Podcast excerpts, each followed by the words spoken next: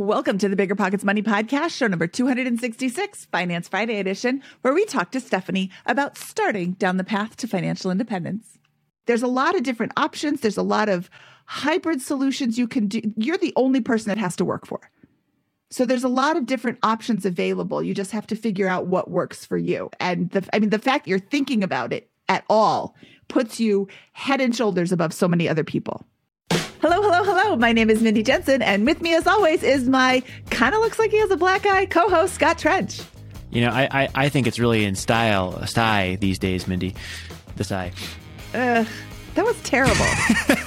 Scott I enjoyed it. he has a sty, but it really looks like he got punched in the eye. Either way, Scott and I are here to make financial independence less scary, less just for somebody else, to introduce you to every money story because we truly believe financial freedom is attainable for everyone, no matter when or where you're starting.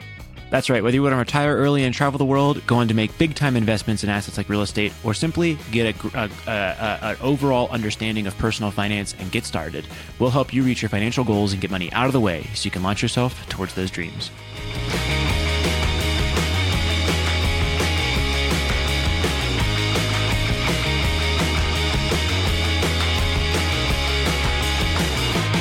Scott, I'm super excited to talk to Stephanie today because Stephanie is basically right at the beginning. She doesn't have a lot of debts except for one with kind of a criminal uh, interest rate. I'm very angry at the window company that's charging her 10% on her window loan. Um, I hope they like I say at the end of the show, I hope they stub their toe every day for the rest of their lives. I think it's awful that they're charging so much, but we've come up with a plan for Stephanie. Stephanie is at the very beginning of her financial independence journey. And since this is the very beginning of a brand new year, I thought it would be great to have her join us today to share her story and her numbers. So other people who are also joining us for the first time or just on their beginning of their journey to financial independence could learn alongside her.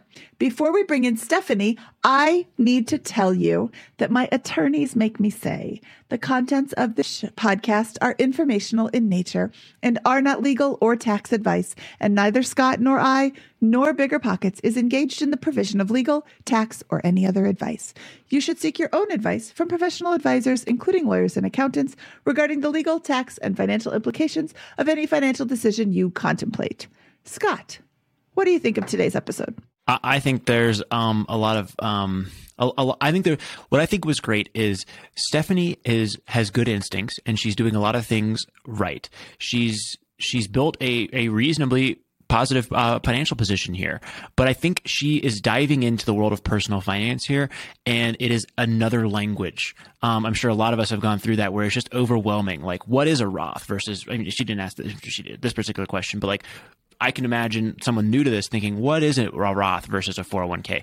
What's a HELOC? What's, you know, like, why should I track and budget my, my expenses with that? You know, how long does that take? Is it really the, uh, uh like, it, can it be done in 10 minutes or is it a four to eight hour slog to get it done right the first time and set up and maybe iterate on a few times with that? Like, all of these little things are hard individual decisions that many of us have long ago mastered, but I think are really overwhelming to folks with that. And they're very powerful and need to be put in place. But it comes down to this is a 100 to 150 hour investment, I think, of time to learn all the ins and outs of personal finance. And you have to want to do that and be, and understand that the payoff of that is millions of dollars in lifetime wealth if you're take, if you're doing that in your 20s or 30s. Um, and and I think that's where that was the best advice we could give Stephanie today was really go and develop those frameworks and understand why behind all these nuanced decisions by putting in that time over the next six months to a year, casually, passively, just a couple of minutes a day and she'll she'll get there with that kind of stuff. And then secondly, it was fun to to dissect the position because there was a lot of um, items in there that we thought um, we could potentially optimize with you know based on, on our understanding of, of, of the basics of personal finance. So hopefully, um, folks will get a lot of tactical knowledge about moves that that that were made there that will kind of reinforce principles and how we think about certain aspects of personal finance and reinforce the idea of hey just continuing to listen and learn is probably the best way to master all of these things gradually over the course of a, a six month to a year long period. Yep. This is not a, oh, I think I want to fix my finances. So I'm going to tomorrow. It's it's a process and taking the first step is deciding to fix your finances. You have to make the decision that you want to get better with money. And then you have to actually do it. Track your spending, uh, spend less, earn more. I mean, we we talk about pulling the four levers. We don't get into discussing the four levers today, but this is going to be a really great first start. And as if you're listening to this show thinking, I want to get good with my finances, think about how you can take the information and the suggestions that we give Stephanie today and apply them to your own personal situation. Um, not everything is going to apply to you the way it applies to her. Some things you will have that she doesn't, but it's, you know, you can take information from this episode and apply it to your life and come out on the other side with a good, solid plan to start yourself.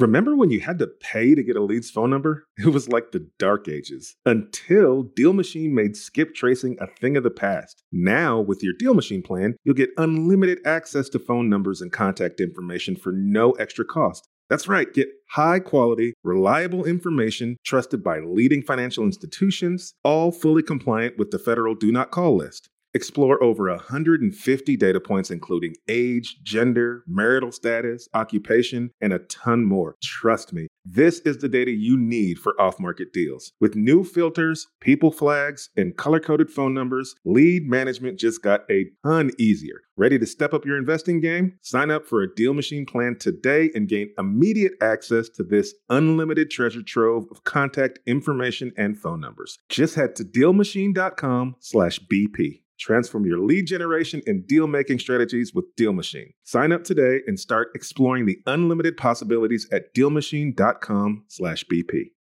This show is sponsored by Airbnb. Did you know that I turned one of my first homes into an Airbnb? It's true. And it even helped me get the extra income I needed to launch my real estate career. So if you want to try your hand at making even more income with your property, Airbnb is the place to be. Your home might be worth more than you think. Find out how much at airbnb.com/host.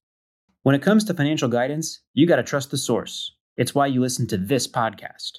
When Mindy and I want to upgrade our wallets, we turn to NerdWallet. Scott's right. Their expert team of nerds dives into the details to help you find smarter financial products. Before NerdWallet, Mindy and I were paying for vacations in cash, missing out on miles, and not even knowing what we're leaving on the table. But now we're flying through the skies for free thanks to our new cards with more miles and upgrades than ever. So if you want more travel rewards, hotel upgrades, or airport lounge access, no matter where you go next, let NerdWallet help you make it happen with a killer travel card. Don't wait to make smart financial decisions. Compare and find smarter credit cards, savings accounts, and more today at nerdwallet.com. NerdWallet, finance smarter. As with all cards, credit is subject to lender approval, and terms of each credit card issuer apply. Stephanie is on the path to financial independence. She's 29 years old and would like to reach financial independence by age 40. Our podcast has interviewed literally hundreds of people who have reached financial independence within 10 years of starting their journey. So her goal isn't at all out of the question. But I want to read some of the things that she shared in her application. We have a form for you to fill out when you apply to be a guest on the show. That form is at biggerpockets.com slash finance review if you'd like to apply. And one of the questions is list your investments. Stephanie's first line in her answer is, I have no idea what I'm doing here. I'm going to stop right there. My friend Zina Kumok tweeted something that I thought was rather profound yesterday. She said, Learning about personal finance is like learning a language. It takes time and practice. Don't assume that learning personal finance should be easy. If you wouldn't blame yourself for not knowing how to speak a language, don't blame yourself for not knowing how money works. So, Stephanie, don't blame yourself. We're here to help. Okay, back to Stephanie's application. Another question we ask is about the challenges you're facing. Stephanie said, simplifying everything. It seems so simple, but I'm struggling. Right back to Zina's tweet. Don't assume that learning personal finance should be easy. That's okay, Stephanie. We got you. That's why you're here. We're going to help you out. Scott and I didn't just learn this yesterday. It's kind of this lifelong learning. And I'm also going to stop you right there. While you and Scott might be slightly close in age, Scott is an anomaly. Don't don't even think about Scott. Uh, sorry, Scott. You're CEO. You don't count. Um, another question we ask is Do you have a budget? Stephanie responded, Not currently, but kind of. So I really like that B word budget. Um, and the follow up to that question is Do you track your spending? And she responded, I have before, but not currently. So, all of you regular listeners know that I'm going to make her track her spending.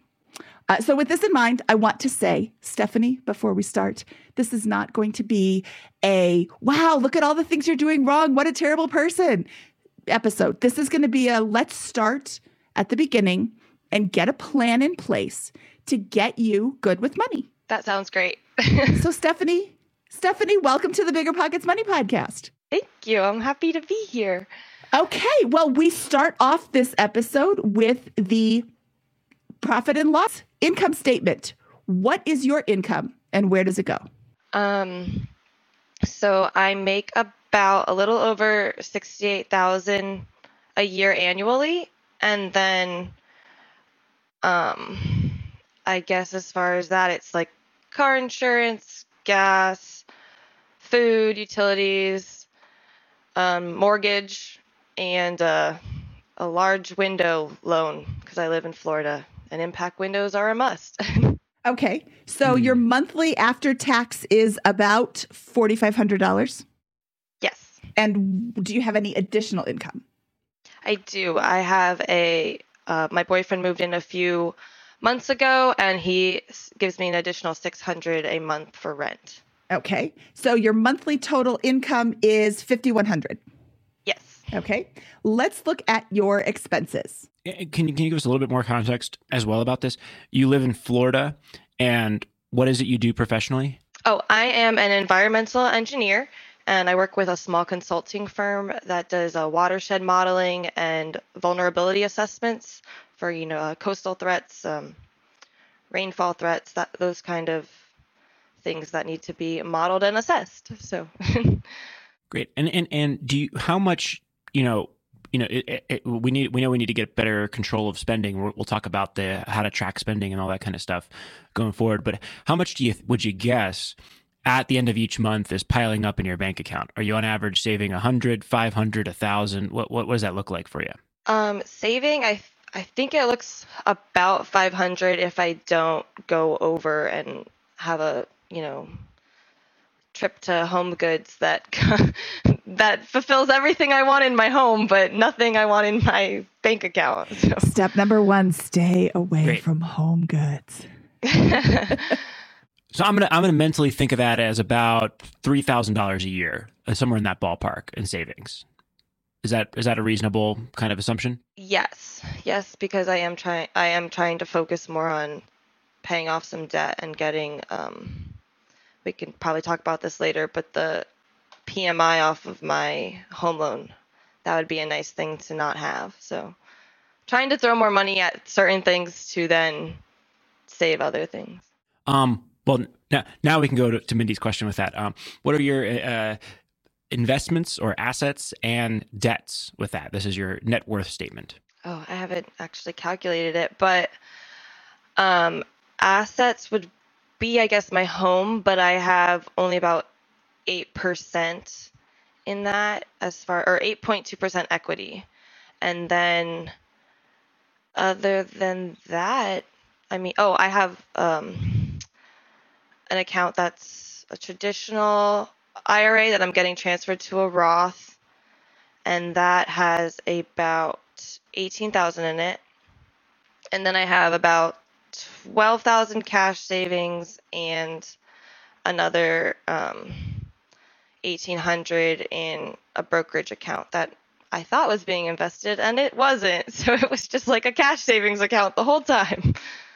Okay, and so so we've got about thirty thousand dollars in liquid assets, around, you know, between your your retirement account, your cash savings, and um, uh, the, the this brokerage account. Is that right? Yes. Awesome. And then what what kind of debts do you have against those? Um, well, owing on the home, I still owe about um, 180,000 on my home, and then I have another my impact window loan. I still have another 13,500 on that. So those are my big debts. Do you have any other debts? I don't have any other those? debts. No, no Okay, car loans or um, anything. So great. You essentially you essentially have. I'm I'm gonna I'm gonna think of those windows lo- the window loan as part of your like home mortgage with that. What, what what's the interest rate on that? Oh, that's 9.9. Okay, I'm not going to think of that as part of your home mortgage. That's a that's a higher interest rate. um, well, so I, first thing I want to acknowledge is, you know, I, am sensing that you feel um, a little overwhelmed by the the the vastness of the the language of personal finance and the and, and all of the different decisions that we need to make across uh, across the spectrum to get to you know to, to feel comfortable with every choice that we're making with that. So I, I think a good goal for today's um, session should be how do we help you come up with something that is very simple that you can do for the next six months that will almost certainly be a, a good choice for your financial position? And then how do we help you in general build yourself a toolkit so you're able to make all of these decisions with confidence about what you're investing in, how you're investing in there, how you track all of this kind of stuff and how you how you can measure progress against that. Um, and again, want to continue to acknowledge like this is great for considering you're you're you're kind of, it sounds like you're very new to this world of personal finance and learning the ins and outs of of these types of investments and this kind of stuff. Accurate. well, great. So so the fir- the first thing, um, you know, you want to become financially independent in 12 years or t- 10 to 12 years, right? Or, or with, that, and to do that, we're going to have to invest. But before we invest, we need to think about attacking bad debts and building an emergency reserve with that. And what stands out to me based on what we just discussed here is that you have this window loan of 13,000 bucks, 13,500 at a 10% interest rate, 9.99%. Is that what is that is that correct? Yes, that is correct.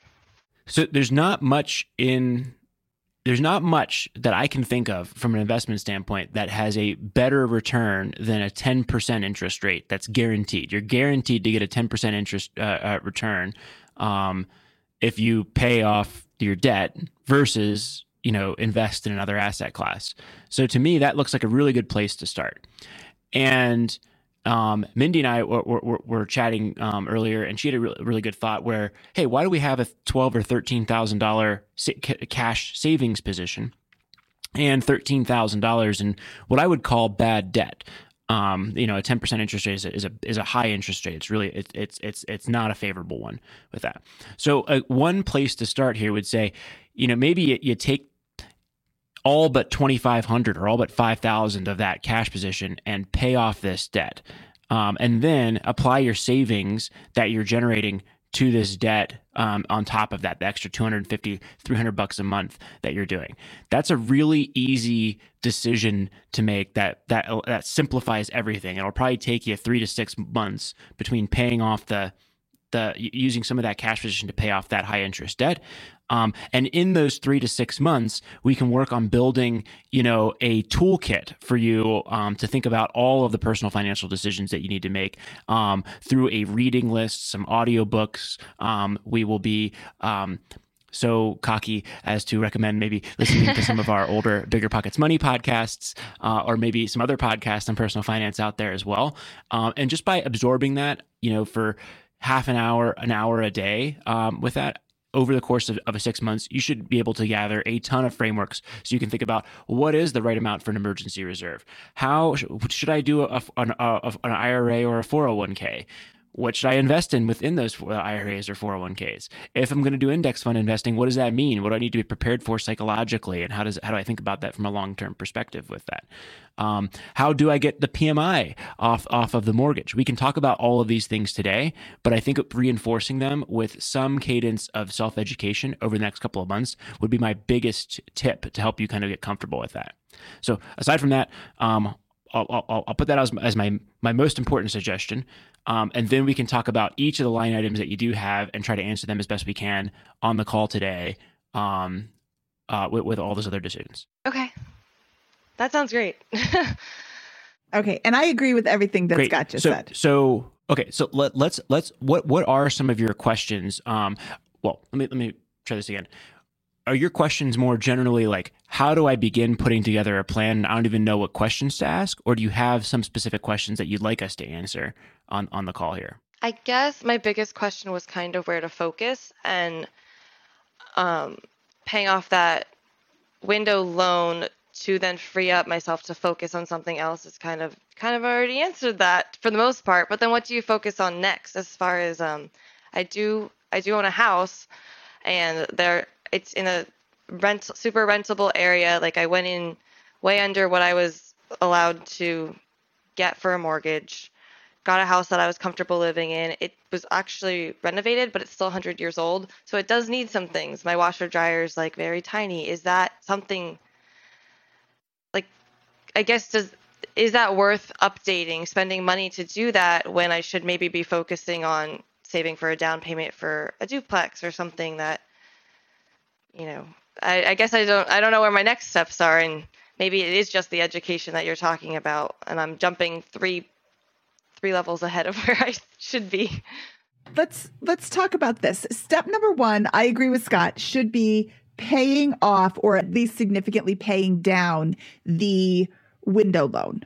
What is your level of comfort with your emergency fund? A $12,000 emergency fund is awesome. But, and it, this is, it's like every time I, I start to think of something, I'm like, oh wait, before that we have to do this. And before that we have to do this. So uh, let's go back to tracking your spending, which we haven't even talked about except at the very beginning.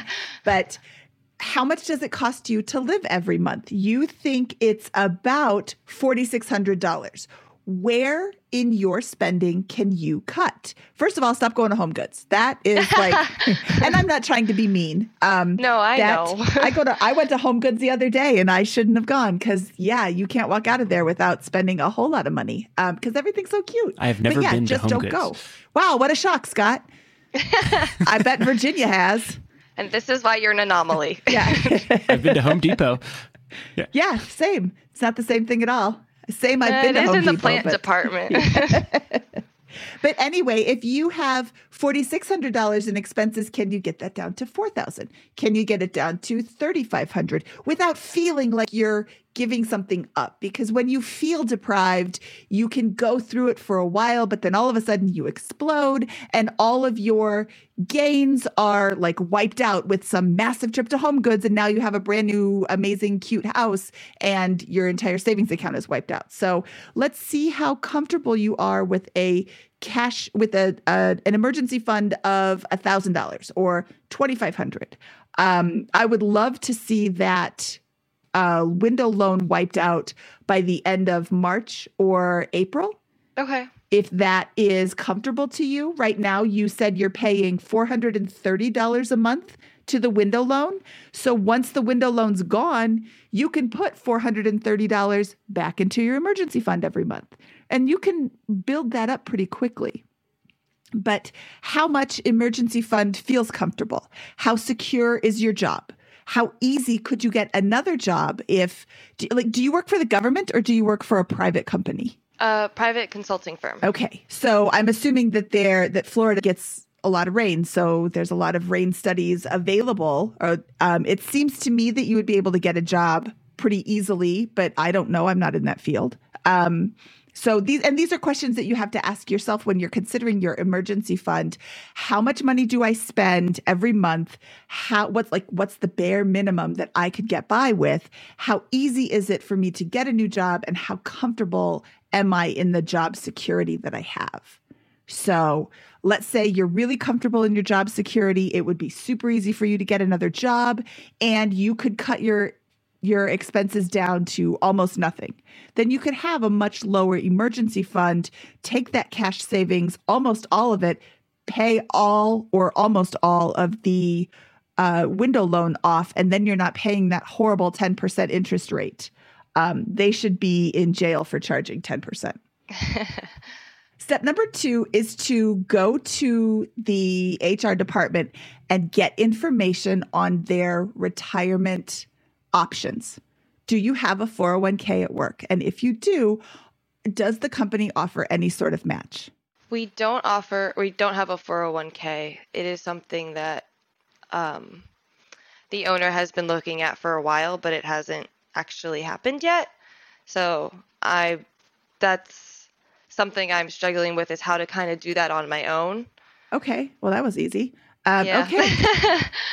uh, you mentioned that you are taking a traditional IRA and rolling it into a Roth IRA. Correct. This is a taxable event, meaning you are going to have to pay taxes on the entire amount that you roll over.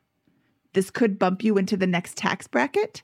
I'm not sure what the tax brackets are Um, What, wh- why why are you doing that? Um, so that money, which actually this is going to be, I'm probably losing a lot here. I the the money in that traditional IRA was actually rolled over from two previous 401ks from previous jobs. So I rolled it over into one account. I thought I, honestly thought I was rolling it over into another Roth, and it it just, I don't know where my like wh- how I understand when I'm researching and looking, and I signed it up with a Vanguard account, and I thought what I was getting was a Roth, and it ended up not being. Um, would it be better to open a separate Roth and just keep this traditional IRA? As is. Yeah, my, my my instinct is until you have a really good understanding about why you're doing what you're doing, to just leave the money where it is. Think understand what you're investing in. Um, so if it's in a traditional IRA um, and you want to invest it, you could consider putting it into an index fund and making sure it's invested in something that you think will appreciate long term. But my instinct is to tell is to advise you not to roll it over into a Roth from a traditional to a Roth at this moment in time, unless you have a fully formed strategy around that, um, because you will pay taxes on that, um, and then you get the money into a Roth. I would I would say if it's in a traditional IRA, you should you should check this. Is it in a traditional IRA that is pre-tax um, or tax deferred? Um, I would keep it there. And for future investments, if you're looking for an easy answer, and again, this is, comes down to you have to do a lot of research to internal, internalize these things, um, because the whys behind it is is a, a, a fun two hour discussion um, if you're like me um, with that. And and and so I w- but I would say keep it in the traditional IRA for now. Don't change don't take that money. And f- in the future when you invest in retirement accounts or put money into retirement accounts put the future money into a Roth IRA um, would be the, the simple answer I'd, ha- I'd have there for now but again that comes down to the, the personal preference um, and there's a lot of nuance behind that Well, I will definitely look into that. Yeah, Thank it- you. Do- I would I would say don't make a big move by rolling it from a pre-tax to a Roth right now without you know a- until maybe after that, that that a couple of months of really thinking through some of your the, the personal finance nuances here. For, for you know zooming out to, to simplify all of this with this. To, to get wealthy you have to do two things right? You have to generate cash and you, then you have to deploy it right? So to that when we talk about like tracking your spending with this, your income is is sixty eight thousand plus the six hundred you get in rental income from your boyfriend with that. And that's hard to change. You can always think about changing that by getting a new job, asking for a raise, waiting for the promotion, getting a bonus, whatever that is. But that's that's not something you can immediately action following this take action against following this call most likely right if you think there is then we we we'd be happy to help you out and, and go into that but that's where i think mindy and i are recommending on the expense side if you're just in control of that spending you know where every dollar is going. And you know by, by tracking it and and setting an intentionality behind that there's probably another 500 to $1000 in your budget to pick up here uh, on a monthly basis over the next couple of months. You can do that by doing the grind of you know you know tracking your meals out and takeout and whatever it is that you're doing from a, on a day-to-day expense profile. But a, a two-step process that might be more effective would be great do that set a budget and say i'm going to commit to spending no more than this amount on alcohol and this much on takeout and this much on whatever with that um, that will help control to a certain extent but even more powerful is are things like eliminating the monthly expenses that recur your mortgage payment, like canceling a subscription or reducing your mortgage payment or re- knocking out this window loan payment with that. And so if you're able to focus on that over time, you can save 200, 300 bucks a month by just being thrifty and controlling your expenses. You can save 500 to 1000 a month by knocking out some of these payments that are recurring on here with that. And that's that's where we start with the tracking of the expenses. So that's I think a really good you know day one you know weekend project is to sit down and say i'm going to sign up for a service like mint do, do, how, how do you how would you go about tracking your expenses maybe we can start there Um, previously, I used the Every Dollar app from Dave Ramsey. Um, that was Great. okay. that's a great one but I don't, I don't know if I found one for me yet. But maybe it's just me not having that self discipline and figuring it out. Yeah, I, I think I think a part of it also is like it stinks. It is it is not fun work. You have to sit down, and it is it is excruciating, um, especially the first time with this, where it's going to take you four hours or the better part of a day to track your expenses over the course of the last couple of months with that. And you're going to have to figure out the system. And then you have to figure out, like, what the heck was that payment um, that with this arcane? Oh, that was a gas station in you know Nebraska that I stopped at uh, with that, and that's why I can't figure out what it was. Um, oh, and you know, and and and I filled up half a tank because the amount doesn't look so like like or you know, and so that that's why like this process is not fun.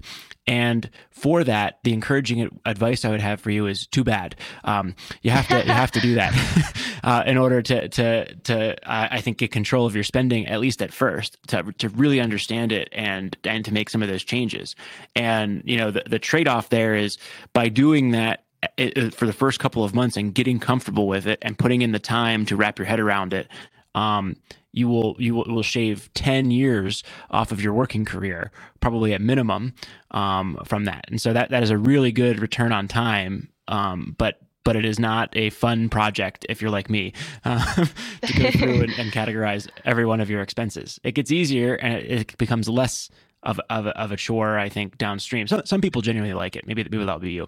Um, but that is not me for sure. Um, so hopefully, hopefully that's helpful context with, with the tracking your spending piece. Yeah. And I do it two different ways. I started off with a notebook. My husband and I were just like really curious how much, like, why are we spending so much money? And we started, I put the notebook on the the countertop which is where I walked in the house every single day Every time I walked in, it was through the garage door and I went to right there. That's where I kept my keys. And I would write down, I saw the notebook and, oh, I have to write down my expenses. So it was a daily thing, it was a multiple times a day thing.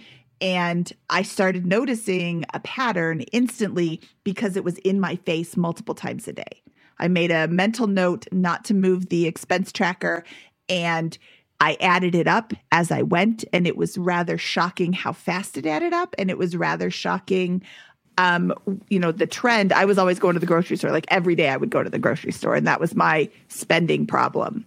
Um, when I finally got that under control, we took the uh, wafflesonwednesday.com wrote an article about using a Google form to make a mobile spending tracker. So it's super customizable. It's literally everything that you um, that like if you want to have a different category for beer and a different category for tasting rooms and a different category for wings like Scott has, you can make them all the different categories and get as as precise and detailed as you want. And it as you fill it out on your phone, it goes into a spreadsheet. So at the end of the month, you can just look through the spreadsheet. You don't have to write everything down. The only issue with that is it isn't in your face and sometimes you can forget. So you have to like every time you swipe your credit card, you have to remember to write it down every time you, you know. But it gets to be a habit and it's pretty easy to make it a habit. Um, maybe you do a hybrid. Maybe you put the the uh, notebook right where you come in every day and you're like oh i got to remember to do my my expenses and you write down when you think of it and you're at the the gas station and you think of it with your phone there. And you know it's just it's getting in the habit is really really helpful. There's also an app called Qube q u b e. It's a digital cash envelope system. And you go into their app and you decide how much you're going to put in each little envelope. And you use a debit card and you have to to say, "Hey, on this debit card, I want to pull from this this envelope." And it puts all that money on the envelope. And if you don't have enough money in your envelope, you can't make the purchase. And so then if there's not enough money, you have to kind of move things around. So it's it's not really budgeting or tracking, but it's forcing you to think about how you're spending anyway. So there's a lot of different options. There's a lot of hybrid solutions you can do. You're the only person that has to work for. So there's a lot of different options available. You just have to figure out what works for you. And the I mean the fact you're thinking about it at all puts you head and shoulders above so many other people. Let's call her the top 1% of Americans. I, I would agree with everything Mindy said there. Um, with that, that there are numerous apps. There's this Qube thing. There's writing it down in a piece of paper. I used mint.com, which is perfect, which is a perfectly fine net worth tracking application that's completely free um, to access, although you, you will you will see ads on that. And I used that for six, seven years. Um, now I use you need a budget um, with my my wife and I uh, moved to that software once we got married and merged our finances with that. So, and, and then EveryDollar that you've used in the past is also perfectly fine. I think you know you could you could spend two weeks trying to figure out which one of these is the best. I would pick one, and EveryDollar, Mint, or you need a budget are probably the best one of the best three to start with. They're probably all fine for what you're trying to do with that. And if you already have paid for EveryDollar, I'd recommend just sticking with that. Um, I've used that one as well. Um, with this, man, I am a nerd with this kind of stuff. So, so that is that is, uh, but but I, I would start there and just follow the instructions on how they do it. Dave Ramsey's zero based budgeting works really really well, and I think will be really really powerful for that. Um, but you need to put the time whichever one you choose, you'll have to put in all that that that time and effort. I like the ones that are digital versus Mindy's system a little bit more for me because they automatically get populated um, each time, and I can just I think do, I don't have to actually problem. physically write them down. Which, yeah, okay. we'll, see. I'll probably definitely use the paid version of EveryDollar or the paid version of you need a budget or if you want a free version use mint mint is will will do the same thing but be free Okay, sounds great. Good advice. Thank you. so remember we, we had two things that you need to think about in order to build wealth one is generating cash and the second is deploying it right? So Mhm. all of this budgeting stuff will help you generate more cash or at least not spend as much or make sure that if you do spend as much you're really getting the value that you want from your lifestyle out of that spending. So nothing's going wasted. So waste as little of that income as possible. And over the next couple of years think about obviously how you can increase that income if that's something that you want to explore by changing jobs advancing in your, at your work whatever that is. But we, that that's the best leverage we can get over your generation of cash is on reducing expenses and by control and the first step to do that is understanding it and then controlling those the next piece comes down to what do we do with the cash that we generate? And what you've chosen to do to this point with your cash is you've piled up a, a a $13,000 emergency reserve, a little over 12,000, 12 to 13,000 in, in emer- emergency cash savings.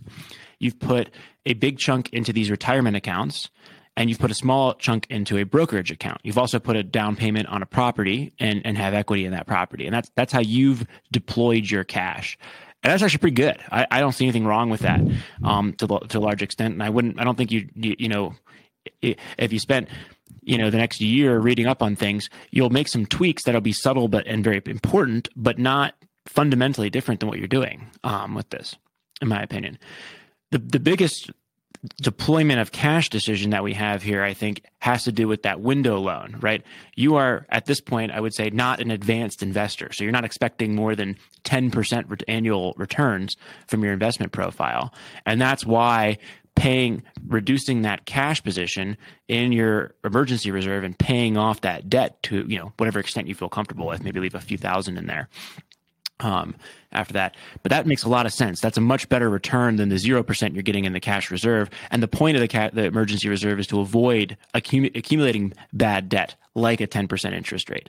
So that's a really good use of cash is to redeploy it from your savings uh, uh, uh, account to that debt. And then as you generate more cash, as you generate the couple hundred, maybe as much as a thousand dollars per month, depending on where you think you can get to once you start tracking your spending. Then you have to figure out that approach. And what we think, Mindy and I, I think, is is that it will take you a few months at least to pay down the window loan, even after you, um, you know, put a big chunk of your cash, current cash towards that. And from there, you know, in those next couple of months, you need to self educate to figure out what the next piece should be. However, we can also give you some ideas um, on the, the, those last pieces because there probably is a couple of things you can do on the home side um, um, to get there. So, how you generate cash, how you deploy it. That's how we're breaking this down for you uh, at this point. Sounds great. Simple is great. Listen up, business owners. Here's some quick math fewer costs equals more profit. The problem? You're spending more than ever on operations, materials, deliveries, software, and more. So why not reduce your costs and headaches with NetSuite by Oracle? NetSuite is the number one cloud financial system, bringing accounting, financial management, inventory, and HR into one platform and one source of truth. NetSuite lives in the cloud, which means you can reduce IT costs with no hardware required. Cut the cost of maintaining multiple systems because now you've got one unified business management suite. You improve efficiency by bringing all your major business processes into one platform, slashing manual tasks and errors. It makes sense that over 37,000 companies have already made the move to NetSuite. Don't let rising costs sink your business's growth. By popular demand, NetSuite has extended its one of a kind flexible financing program for a few more weeks. Head to netsuite.com slash BP money. That's netsuite.com slash BP money. netsuite.com slash BP money. Deciding how to invest your capital can be extremely challenging, especially when the market is constantly changing. That's why it's never been more important to partner with a company that has a great track record. The BAM Capital executive team has successfully navigated through the Great Recession, COVID 19, and the current interest rate environment while delivering maximized returns to their partners. BAM Capital is a trusted multifamily syndicator with over $1.3 billion in transactions, delivering a historical average of over 35% IRR with an average hold period of three and a half years. BAM Capital has consistently paid preferred return distributions for over 50 consecutive months, has not lost limited partners capital, and has not called capital past the subscription amount. BAM Capital's disciplined investment strategy is targeting undermanaged institutional quality trophy assets throughout the U.S. heartland for accredited investors who are looking for generational wealth building or monthly income opportunities. Their offerings target cash flow stability, capital preservation, long term appreciation, and accelerated tax benefits. Join BAM Capital's over 1,200 investors across 44 states and get started today at bamcapital.com. Again, that's bamcapital.com. Real estate investing is great, but for some, the tenant phone calls and clogged toilets aren't all that attractive. So, how do you invest in real estate without getting your hands dirty? Invest for truly passive income with Pine Financial Group. Pine's mortgage fund offers an 8% preferred return and an attractive profit split with 70% of profits going to the investors. You'll earn passive income by participating in lending to house flippers. And it's secure because senior lien holders, that's you, get paid first. Their rigorous underwriting process and the backing of the physical asset provide additional security in case of borrower default. Plus, by investing with Pine Financial Group, you contribute to the revitalization of communities by redirecting your funds from Wall Street to Main Street supporting local economies and generating profits simultaneously. This investment is reserved for accredited investors, but if you are not accredited, Pine Financial has options for you too.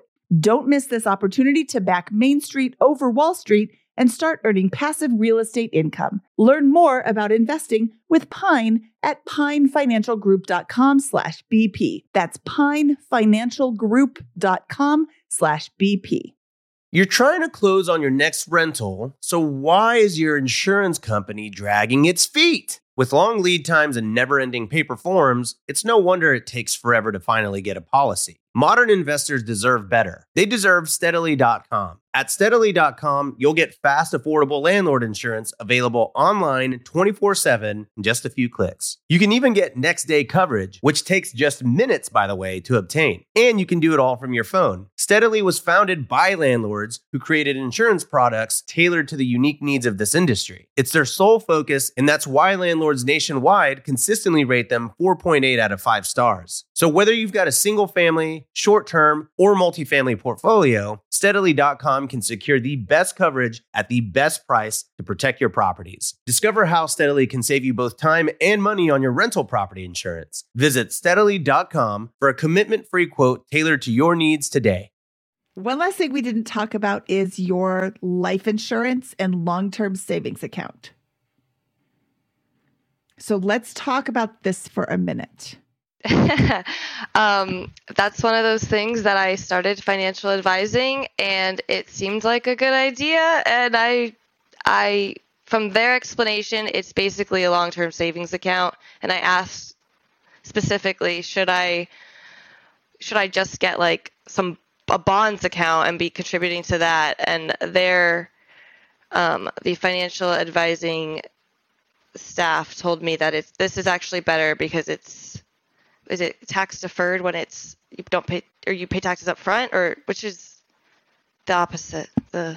Uh, tax deferred means you're not paying taxes on the money that goes in. okay it's the opposite of that. So or no no you are. So you i'm sorry.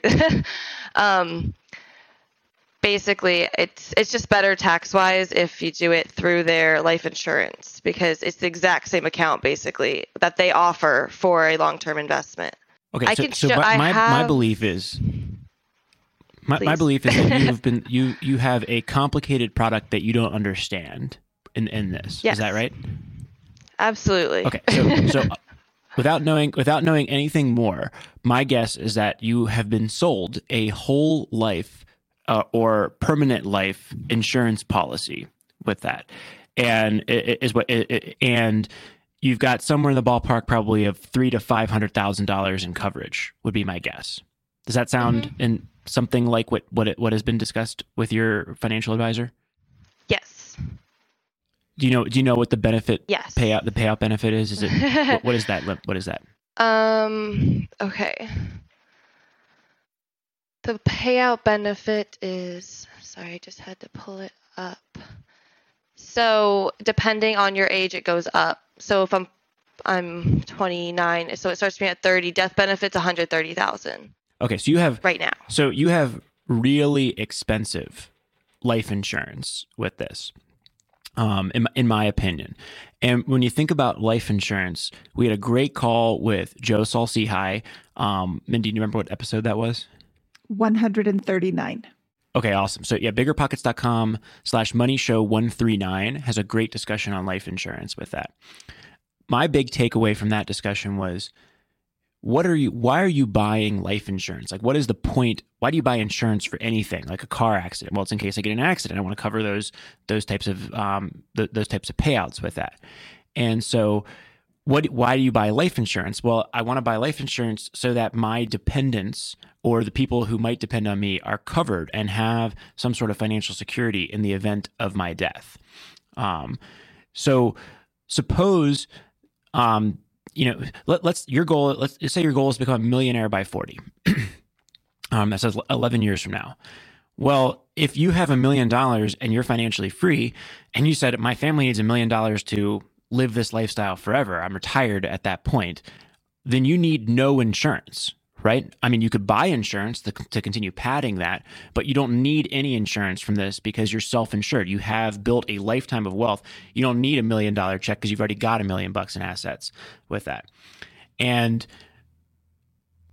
you know, as a single person before I got married, I didn't carry any life insurance. Um, I probably, I, I may never cover life insurance or carry life insurance personally because I have enough assets that I think that my family will not need need those types of things. So a great way to think about this is if you're not married and have no dependents, you may not need life insurance. You may want to have a net worth of twenty, thirty thousand dollars so that any expenses that would cover your untimely death get covered and are not have to be covered by your family, um, in, in putting a, a, burden on there. But you're already at that. You've already got twenty or thirty thousand bucks with that. Um, so morbidly, that would cover any funeral expenses most likely um, if you were to pass away untimely with this. Um, you know, if you get married and have kids, then okay, may, maybe then you want to say, I want a one, one and a half million dollar life insurance policy in case I die. Um, so that there is a check there because I'm earning this income that's not going to get generated to fund my family's lifestyle. For that, you can use a different type of policy called a term life insurance policy, which will cost one fifteenth of this pro- the, Yeah. of this amount per dollar. So, in, you know, instead of being $160 a month for a $130,000 payout, it might be ten dollars a month for a for that payout. The difference is what you know if you don't die during the term, if you get a thirty, you know, if you have a uh, hey, if I die in the next thirty years, I get this benefit. You don't then you don't get anything.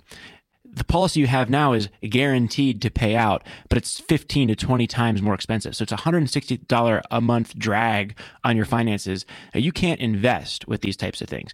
If you are a very advanced investor, then maybe some of the arcane Yes. in my opinion, gibberish that the whole life insurance policy salesperson um, spouts can be applied to some benefit if you're going to apply an advanced long-term strategy. But there's no there's no way, I think, in my opinion, based on where you are right now, that you're going to be able to apply that or that you're going to want to apply that. I think it's a very very low probability um, that this is a good um, uh, that a whole or term, a whole or permanent life insurance policy is a really strong choice in your situation versus a term insurance policy.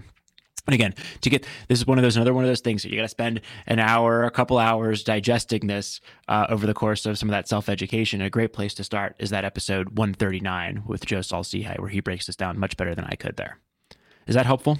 Yes. Um, I guess I I came into that with the same idea, and they basically, which obviously they're trying to sell their product, is also that this was more of an investment account. So my 160 is actually being invested every month, and then there's an annual dividend that I also get from the company into that investment account. It's just very slow growing which is how they got me because I was like, oh, if it's an investment account and my 160 is actually being used for something, that's a different story than just paying $160 a month for life insurance I don't really need yet. They're trained to I, I, I think a great talk really good. Yeah, I know. really sell this product as a great investment and it just might not be. I would ask and and this is a research opportunity. I wouldn't just say cancel everything, give me all my money back right now. I would look into it. Maybe they have you invested in some amazing product and your $160 a month is now 46 million dollars. But it's probably not. So I would look, I would do research, ask them questions. What are you investing in for me? How much has it grown? What is this costing me? Because it is absolutely going to cost you money to have it invested with them too. There's got to be some fees involved in there. You're not just giving them $160 and it's growing and they're investing for you by the, you know, out of the goodness of their heart. There has to be fees involved in that. So, what is it costing you, and what is your current balance? And what happens if you decide to stop? Say, I don't want this anymore. I want my money, or I want to stop investing and or I want to stop giving you more money. Like these are all the questions that you want to know the you want to know what happens when you decide to stop this account. Um and how long have you had this account? um, I only like a few months. Okay, so it's like 5 or 600 dollars in there. Yeah, it's not. I I just started the um, financial planning process. So Okay. He- he- Here's the thing: it, if you don't know what you're doing or why you signed up for this, and you feel you feel like you were sold, I, I, I would I would argue against what Mindy said there. I would bias towards canceling the policy. You can always Yeah. restart another one um, with that when you know when you have a better framework. But like if if you're going, and this is just I think general advice for anyone listening, if you're going to a financial planner, you need to ask them: Are you a fiduciary to me?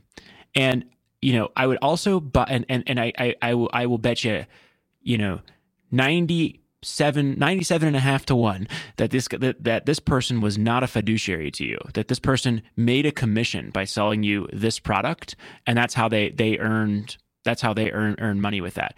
A better way, and, and, and the, was the visit free to you? Did you have to pay anything?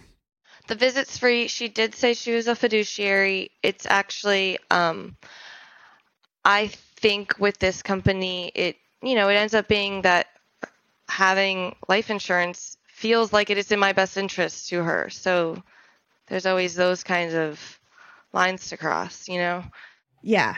Um, I will say I rescind my uh, my advice since you have only been there for a couple of months. I would say just call her up and be like, I don't want this anymore. Cancel. Give me my money because the it, if it is pre-tax, you will incur taxes. It's a taxable event, but it's like five hundred bucks. It's not going to kick you into the next tax bracket. I, I'm going to exert some some um, executive privilege here with this. um, I w- here's here's some advice. Go to XY Planning Network and look for a fee only financial planner that you think you know you might like from there, and schedule a virtual or in person call with them. And BiggerPockets will cover the cost.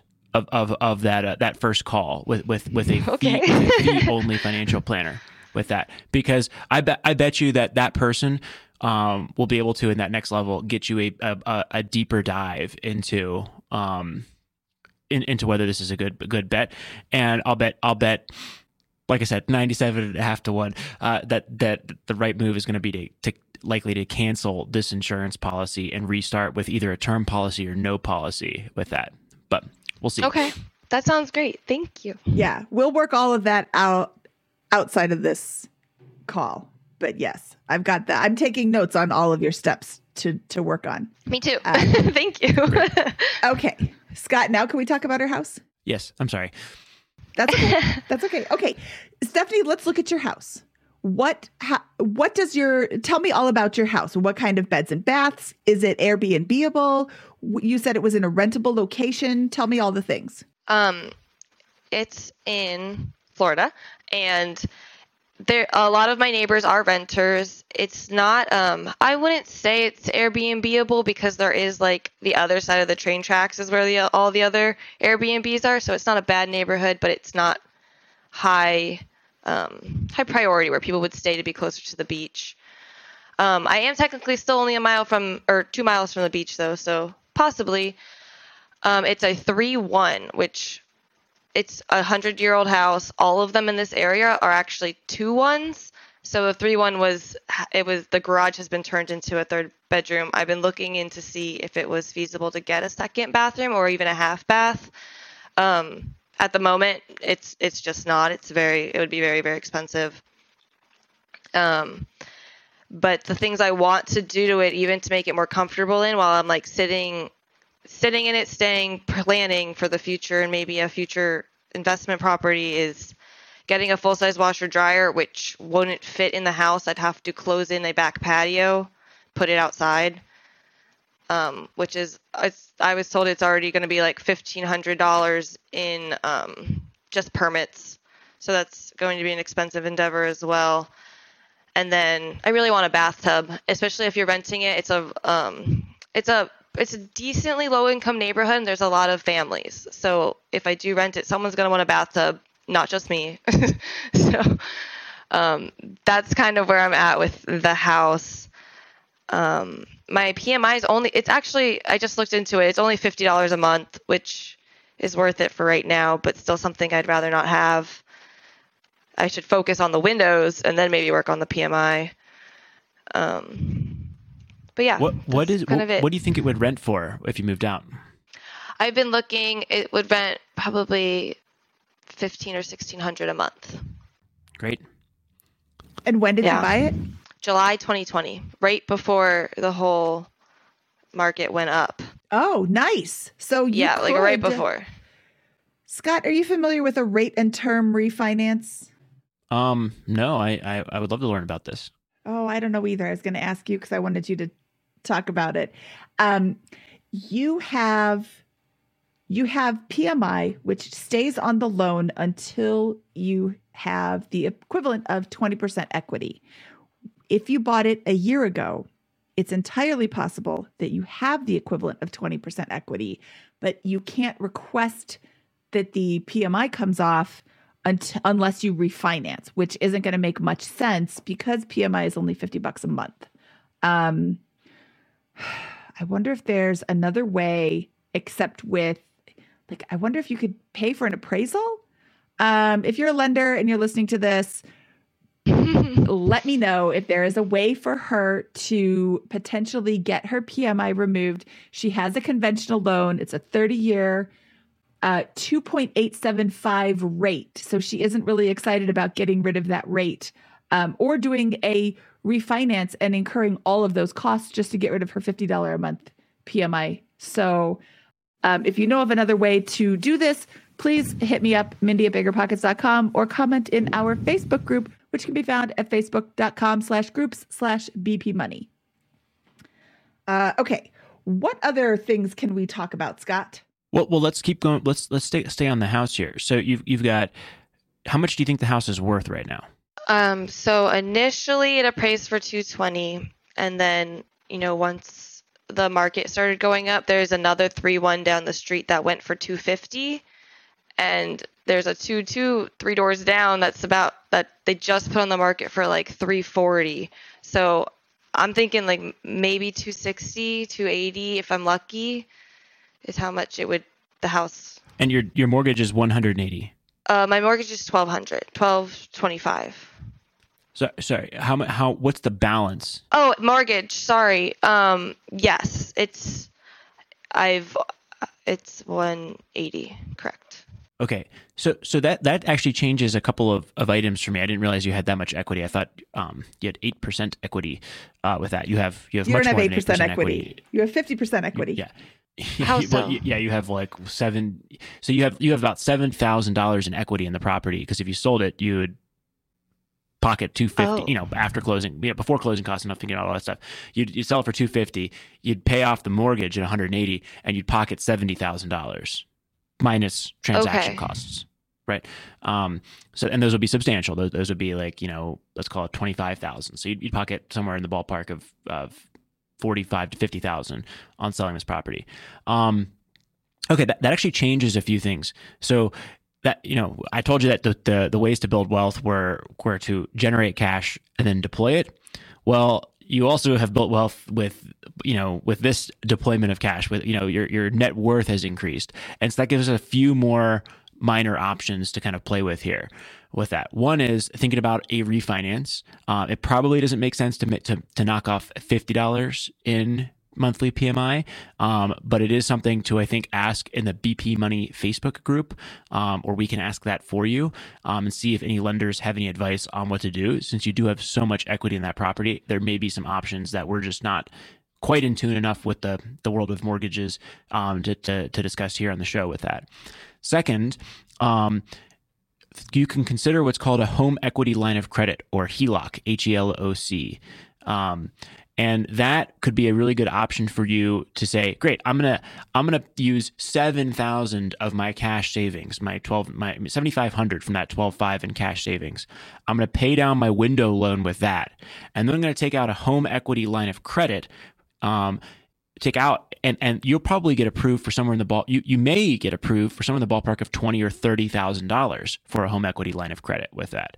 That will be at a low interest rate, like three to four percent, and you can use five thousand of that, a very small chunk of that, to then pay off the remaining window loan, and then you can pay off. You know, so instead of paying a ten percent interest rate on that window loan, you're paying a three to four percent rate on your home equity line of credit.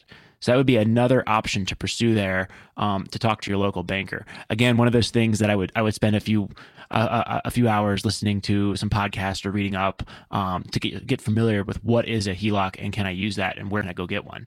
Um, but that would be um, I think a potential option for you that um, has materialized, uh, knowing that your property might be worth two hundred fifty thousand dollars instead of one hundred eighty eight thousand dollars. So that's great.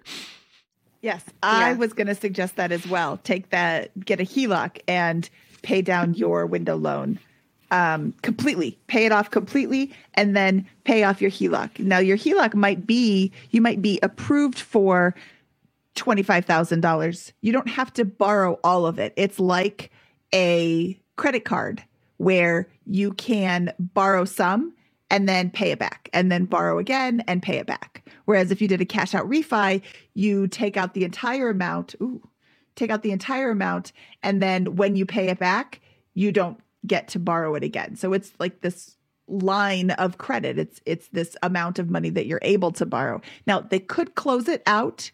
Um that happens rarely, but it's it's just there available for you to borrow. Um, and I recommend not borrowing it unless you need to, and it's a short term loan. Um, I wouldn't borrow it for long term money, but if you need like a quick pay off your window loan, then you still have your uh, your cash available, your cash cushion. Um, and that's, I mean, that's your only debt, right? I would not use it to, that's your only debt. So, I learned from you guys not to take out a car loan, so thank you. Awesome. hooray! Well, let, let, let's so so let, let's kind of summarize what we've discussed here so far with this, right? So so first and foremost is you know think about it as how do I get ten book equivalent equivalent of ten books under my belt? That's hundred hours of passive learning about personal finance in over the next year, right? Uh, that's an audiobook in the car once, you know, once a month or a podcast in the morning um, when you work out or whatever that whatever that looks like to you. Just getting some sort of way to absorb this stuff so that it's not all a foreign language with that. And then in the meantime, we have generate cash and deploy it with the, with those two things. On the generating cash thing, it's all going to come down to expenses for you in the short term, right? You can always think about the career moves later with that. The biggest, the you know, the biggest, uh, the first step is just tracking your expenses and getting control over the day to day. There might be as much as 200 $300 a month, maybe more in there just from that.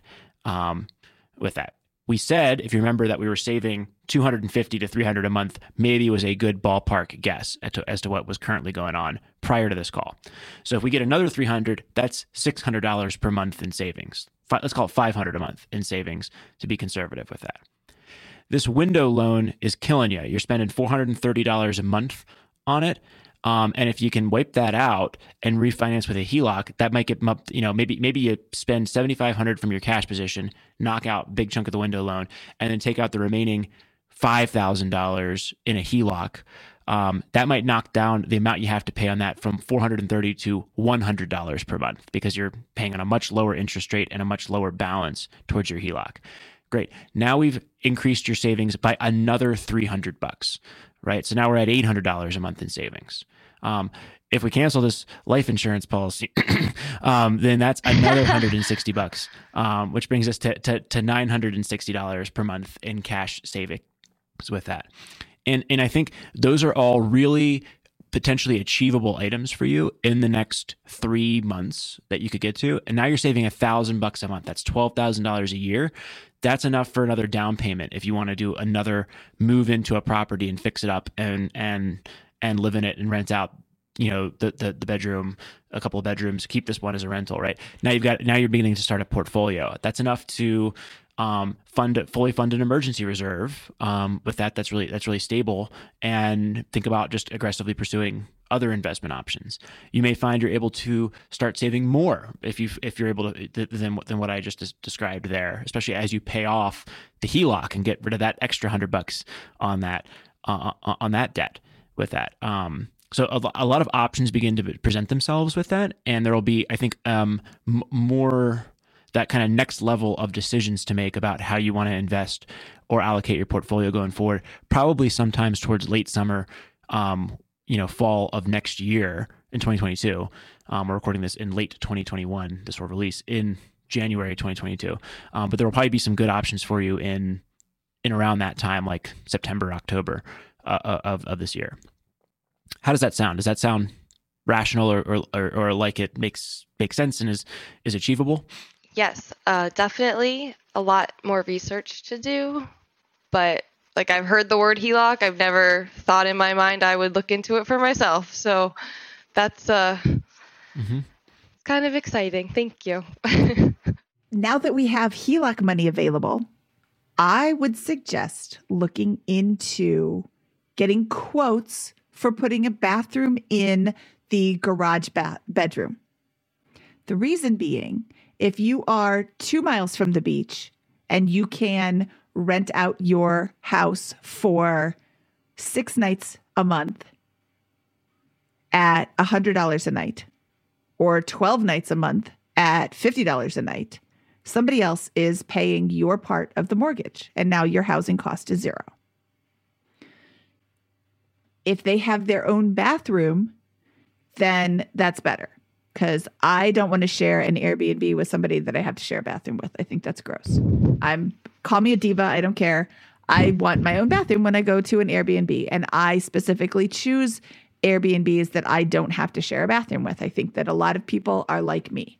And I'm sure you're lovely and wonderful in every single way, but I don't want to share a bathroom with you. So um, having that bathroom could help you. Like, if it's going to cost $50,000 to put a bathroom in, don't do it. That's not worth it. But if it's going to cost, I don't know, $5,000, how much does a bathroom cost? I'm so out of touch with how much a bathroom costs because I do it myself. I was told definitely over 10 the way my house is laid out. So, mm. yeah. I would get a couple of quotes. I mean, if one guy says, they, they may have some sort of complication with plumbing. Yeah. I think Mindy is is right that there that that that's that you have to think about what is the highest and best use of this property and can I invest 10, 15, 20, 25,000 into the property to allow it to generate more rent or become more valuable uh, when I move out, especially if the plan is to to potentially buy more more rental properties. That's a really good idea, but I definitely don't think that's a short term move for you. I think I think that um, the first couple of steps would be getting out of that window loan by paying it down or refinancing it with a HELOC, um, doing a lot of research, getting comfortable with that financial foundation, and then putting together this as the next piece to that. Um, but yeah, if you if you're able to get a really strong savings rate in, in, three to six months with that, and you feel like you're in command of those types of things, and you've got this HELOC available, and you're like, great, if I add a, a bathroom onto that bedroom, um, I could generate 200, 300 bucks a night on Airbnb. That might be a great move. It would be a gamble, but you know, so I would I would definitely say that would be something to spend another 50 to 100 hours thinking about um, prior prior to executing on because it'll be it'll be a big risk relative to your financial position currently. But that could be a great a great option with that. That is your biggest asset is this house. Yeah and i'm i'm of the mindset that even just making this a 3-2 instead of a 3-1 or even a 3 1.5 1.1 um, bath just adding another bathroom is going to even make the value go way up because there aren't a lot of those in this neighborhood and that's why there are houses down the street selling or you know listed for a hundred thousand over what I paid. That kind of thing. Yeah, yeah. Two toilets is always infinitely more valuable than one toilet um, in a house. When my, my, my wife are... was very thrilled when we moved to a place that had a second toilet. Yes, I so, rightfully so. okay, out of the bathroom into different types of real estate. You have mentioned saving up a down payment for a duplex. Is that your goal to become a real estate investor? Um, yes. My real goal is to have a lot like some kind of passive income. Um, real estate investing, like I kind of love it. Like I love the house hunting. I love like properties, even like old historic ones that need help. Like I want I want to help them, but I also don't know how to fund that situation to make it worth it and not just like buy a house that needs a lot of work because I love how old it is. Like it's not a good investment either. So Okay. Um let's see, where am I? Step six? Step seven, watch the movie The Money Pit with Tom Hanks and Shelley Long. And don't buy historic houses um, is my personal recommendation. But if you enjoy real estate while you are saving up for your next down payment, I would say see every house that's available. Go to every open house. Um, when you're not in a position to buy, I wouldn't take your real estate agent and take their time to go see all these houses. I would absolutely reach out to the person that helped you buy your house. If you like them and want to work with them again, I would reach out to them and have them start sending you listings. Go to every open house there is. And when they ask you, do you have an agent? Say yes. Um, unless you're looking for a new agent and then say no. Um, but if you have an agent that you like, get listings and start looking and start watching the market and seeing what's going on the market, seeing what's selling and for how much. That just because they listed that house down the street for 260 doesn't mean it's going to sell for 260. Maybe it sells for 280, maybe it sells for 220. You want to keep an eye on what's going on. If you want to buy in your area again, send out letters to every house that looks interesting. Hey, I'm looking for a house. I'd like to buy yours if you're thinking about it. Or do you know anybody in the neighborhood who's selling? I live down the street and I would love to buy another house in this neighborhood and see what happens. I mean, you're there's a lot of people that are sending out those same letters too, and you never know which one's going to stick. But starting to look and starting to learn the market again because the market that you bought in a year ago isn't the market that you're in now, which is unfortunate. Um, yeah, very, very true. So continue to learn the market and you know see what houses if you want to airbnb houses go see where the houses are airbnbing the most. Like if it's a mile away start looking in that neighborhood instead. Um and get you know find that sweet spot where it's super affordable and also super desirable. Sounds great. Thank yep, you. agreed.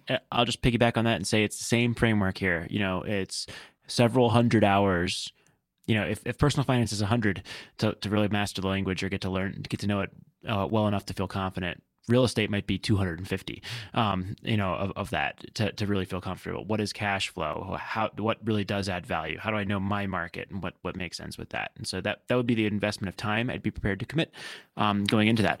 I obviously think it is a great uh, avenue to build wealth and do it personally with that. So um, would be f- fully supportive of you pursuing that. Just know that that's the that's the kind of the, the, this next year i think will be one of fortifying your financial position and getting things ready so that you can make those kinds of uh, investments in 2023 and beyond would be my my estimate.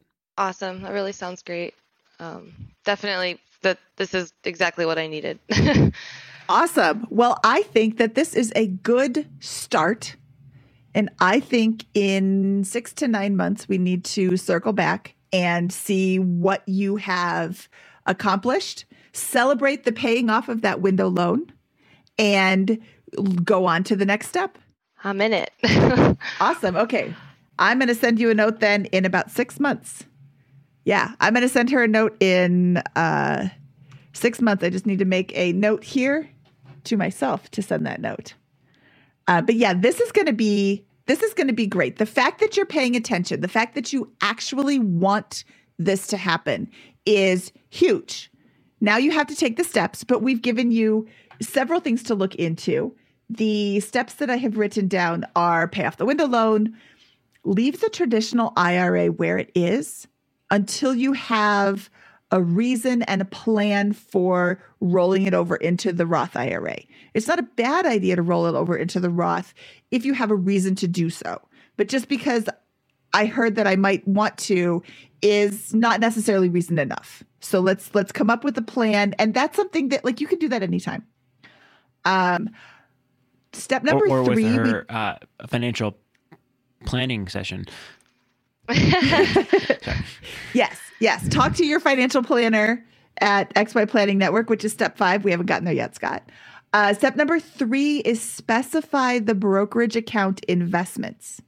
So when you set up a brokerage account, that's a great first step. But then you actually have to say, I want this money to be invested in this thing. And um, if it is not yet invested in this thing, it will just sit there until it is invested. So um, the personal finance community is really big on index funds. It's kind of a set it and forget it. You decide there are uh, VTSAX, the Vanguard Total Stock Market Index Fund, is kind of the darling of the personal finance community. It's the entire American. We, we of course, market. can't specifically recommend a specific fund yes. or whatever with that. Um, yes, you know, we would never. Kind of stuff. That's just one that happens to have been mentioned by J.L. Collins with that. VTI. Uh, another one. There's like yeah. Yes, there's there's a bunch. Look into different indexes, look into specific stocks, although I would not recommend a specific stock for you personally unless you have a lot of time. Scott said 200 hours for real estate. If you have 10,000 hours to devote to researching one company, then you can invest in their company. But until then, I would go, I would personally, if I was in your shoes, I would go into an index fund. I'm not in your shoes and I go into an index fund. um, step number four is listen to episode 139 with Joe Saul-Sehy. Review your life insurance. Oh, I wrote this out before we decided that we hate your life insurance company. Um, you've only been in there a few months. If I was Stephanie, I would call them up and say, I don't want this plan anymore cancel it, stop taking my money, give me all the money that you have. This is what I would do if I was you. It is a research opportunity for you. I would listen to the the Joe Saul-Sehy episode 139 um, and learn about life insurance. Yeah, and, and again because because this is this is so specific with this, you know, we need to be careful from a legal perspective with with with that kind of stuff. Like uh, all this is entertainment purposes anyways with that.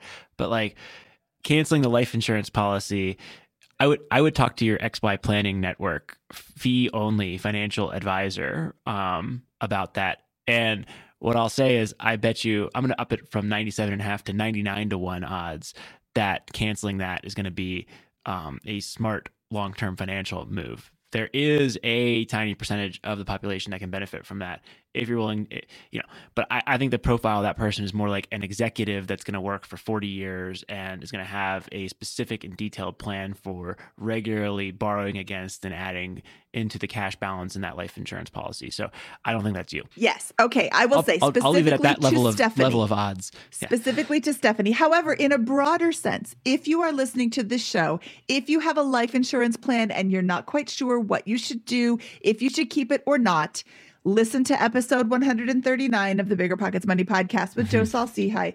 Review your life insurance plan to see exactly what you have. What happens to that plan if you no longer pay the pe- premium?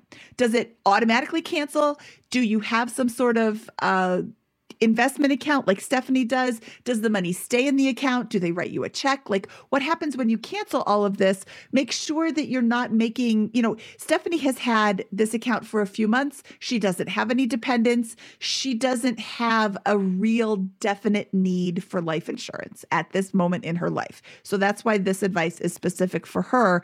We would, if we were in her specific position, not continue to pay it. But again, that's a good point, Scott if you have life insurance and you're listening to this, definitely do a little bit of research before you just jump in with both feet. Um, step five is we'll talk after the show, Stephanie, to reach out to the XY Planning Network to get you a session with a uh, planner that you like. And step six is to contact some lenders and look into getting a HELOC to help you with step one, paying off that window loan but yeah, this this has been so much fun. I'm so glad you had some time to talk to us today, Stephanie, because this was this was great. I hope that this gives you some some steps to take. I hope this this has you feeling good about your financial situation because you really are doing great. I mean, you're not sitting here in hundreds of thousands of dollars of debt. You don't have bad debt besides the win. I mean, you got windows out of it. It's not like it's horrid, horrid debt. They're the nasty ones for charging you 10% interest. They should feel ashamed. I hope they stub their toe every single day for the rest of their lives. um, well, thank Wow. you. This was really great. The pinky one, too. Ooh. I, I just want to thank you as well. This was uh, uh, thank you for coming on the show and bringing bringing this to us. The fact that there was, you know, I, again, I think you're doing a lot of fundamentals really right. Even though you feel overwhelmed, um, you're making a lot of really good choices here with that. You're doing something we call house hacking already intuitively by um, having a place and getting some of your your roommate, your boyfriend, to pay off some of that mortgage. Um, you're you're you're investing and all that kind of stuff. So a lot of really good stuff going on here, and a lot of um, you know, because you know a lot of this is new we, we had a lot of chances to to make some some tweaks that we think might be might be beneficial and hopefully there you know some of those will be helpful Yes, thank you so much. That's what I was hoping for was a perspective that wasn't overwhelmed personally to, to uh, look at what I have and share your knowledge. Thank you so much. great well well we will we will be in touch um, about um, this list and to follow up in about six months Sounds great. Thank you. Thank you, Stephanie. We'll talk to you soon. Okay, Scott, that was Stephanie. I'm so excited for her plan. I'm excited for her path. I think she is going to start and take a couple of steps and then take a couple of more steps and then just start running. I really think she is going to be in a vastly different financial position in December of 2022 than she is here in January of 2022. Yeah, I, I, I agree. I think I think she's doing a lot of things right. She's and she's looking to advance her position and, and figure things out. So I, I, I would agree that she's not in a bad position right now. I think she'll be in a much stronger position this time next year. And I'm optimistic, you know, and I've, I've been accused of being too optimistic in the past with this, but I'm optimistic that if she can make those changes, she could she could stockpile as much as ten to fifteen thousand in incremental cash over the course of the next year, maybe more um, with that and, and and begin kind of having that next set of options present themselves from an investment perspective. Yeah. I think she is like the world is her oyster. And I think she has so many opportunities and she's really, really, really just going to fly by the end of the year. I can't wait to check in with her. Should we get out of here, Scott? Let's do it. From episode 266 of the BiggerPockets Money podcast, he is Scott Trench and I am Mindy Jensen saying, May your pillow always be cool on both sides. The